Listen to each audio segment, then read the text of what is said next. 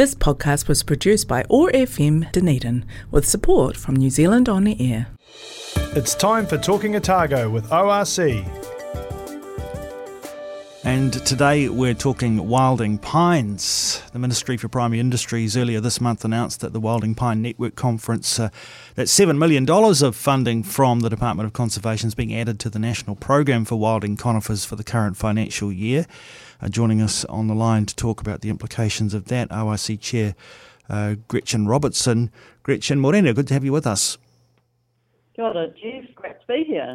You had said, Gretchen, that um, government funding for wilding pine programs across the country was under threat. Uh, how do you take this news?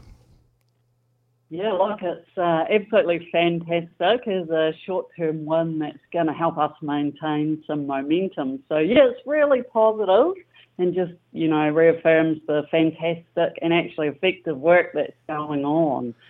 But yeah, um, government has been contributing um, 25 million per year through jobs for nature across um, the country. And that sits alongside a number of other contributions, such as the ORC, um, and huge volunteer contributions. So, yeah, there's been a heap of momentum built up, but unfortunately, that larger pool of money, the 25 million per year across New Zealand, actually ends in 2024, reduces to 10 million. So, yeah, that's only going to control 42% of the um, national infestation, and the rest is likely to regrow and spread. So the extra seven million is for this year and just helps us get some momentum going. But yeah, there's a bit of a bigger picture problem as well. So what will it mean for the programs that are in place through the Otago Regional Council around this at the moment?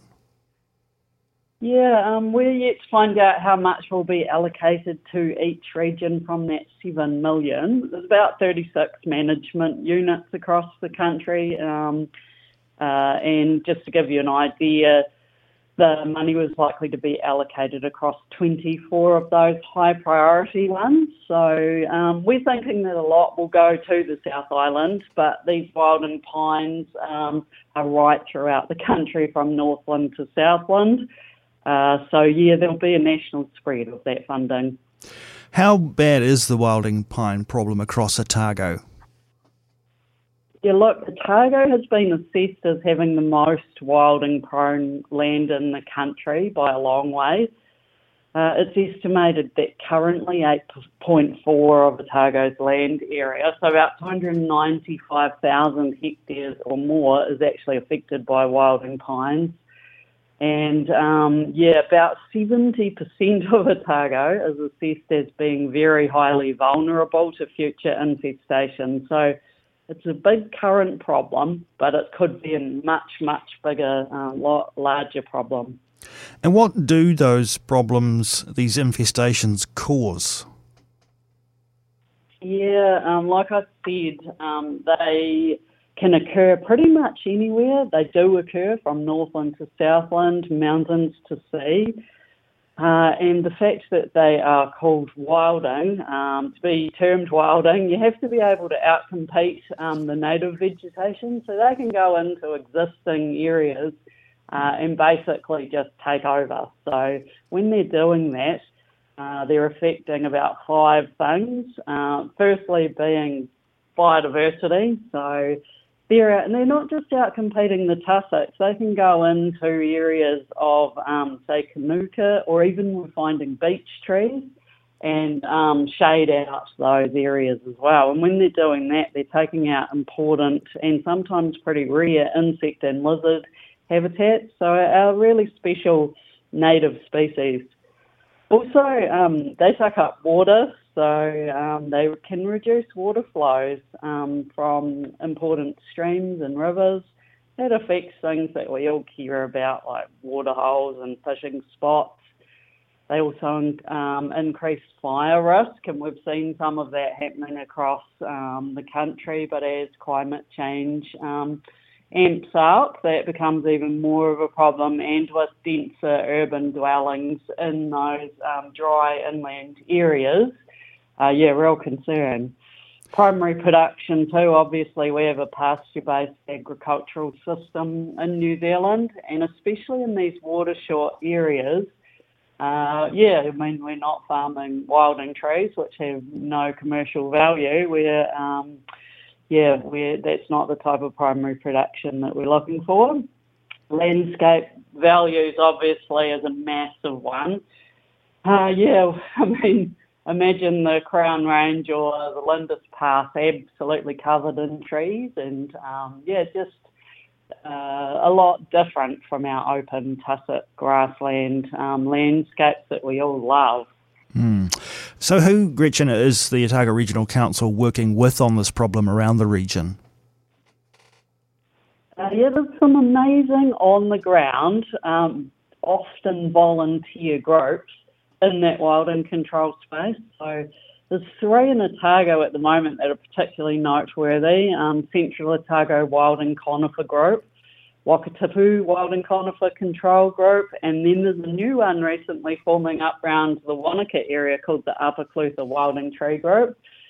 So yeah, I can't speak highly enough about partnering with these groups. I've got the experience, I've got the on the ground knowledge, and they have got the will to get in there, get stuck in, and make huge progress. They have got rid of tens of thousands of these unwanted trees. And I guess the other important thing to note is that um, the national program is pretty special in its collaborative nature. So, um, yeah, to manage to get together iwi, forestry, agriculture, conservation groups, regional councils, DOC, and MPI that's quite a you know unusual um, grouping to get manage to get working together.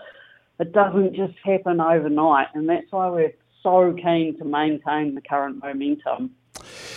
Gretchen, what has MPI said about how it will prioritise the funding for the regions? Yeah, um, it, it said that it's going to be looking at three factors that it'll um, take into account. So the types of wilding species most likely to spread, we've got a lot of them in Otago. The vulnerability, we're the most vulnerable uh, region, as I said, and um, then the cost benefit, so the bang for buck um, of getting stuck in. So yeah, those are probably the factors that we're looking at. And I mean, what do you do from here? Is there any room for some advocacy around this from the Otago Regional Council's perspective to try and um, you know, influence the way the decisions are made around prioritising of the funds? Yeah, um, we're doing as much as we can. Um, yeah, you just mentioned before that we um, had the National Wilding Conifer Conference in Queenstown, so that was fantastic. We managed to get officials out and having a look around our area um, I'm doing my bit as well, talking to you, and um, yeah, just that we know that this makes sense. Um, I think there's a 34 to one cost benefit ratio of controlling these versus you know not doing that. So it's such a win-win. We're looking for a decade of commitment from the government. This isn't an endless government um, pit if uh, an annual contribution of 25 million across all of New Zealand is made, that will preserve our current gains and eliminate regrowth.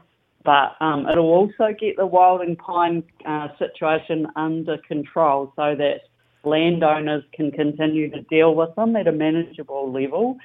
So yeah, that's the aim. So that um, therefore we don't all need to be throwing in ratepayers and um, taxpayers' money because the problem's totally solvable. So, yeah, that's kind of where we're at. And do you have any idea of a time frame around when you'll hear more from MPI?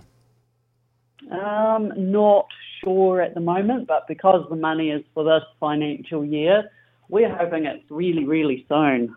All right. Well, we will keep our finger on the pulse on that. Great to catch up with you about that. Gretchen Robertson, uh, Otago Regional Council Chair, joining us uh, to talk about uh, the wider issue of control of wilding pines in the region and some recent decisions about funding on that. Gretchen, thanks for joining us on the show. We look forward to catching up with you again further down the track. Thanks so much.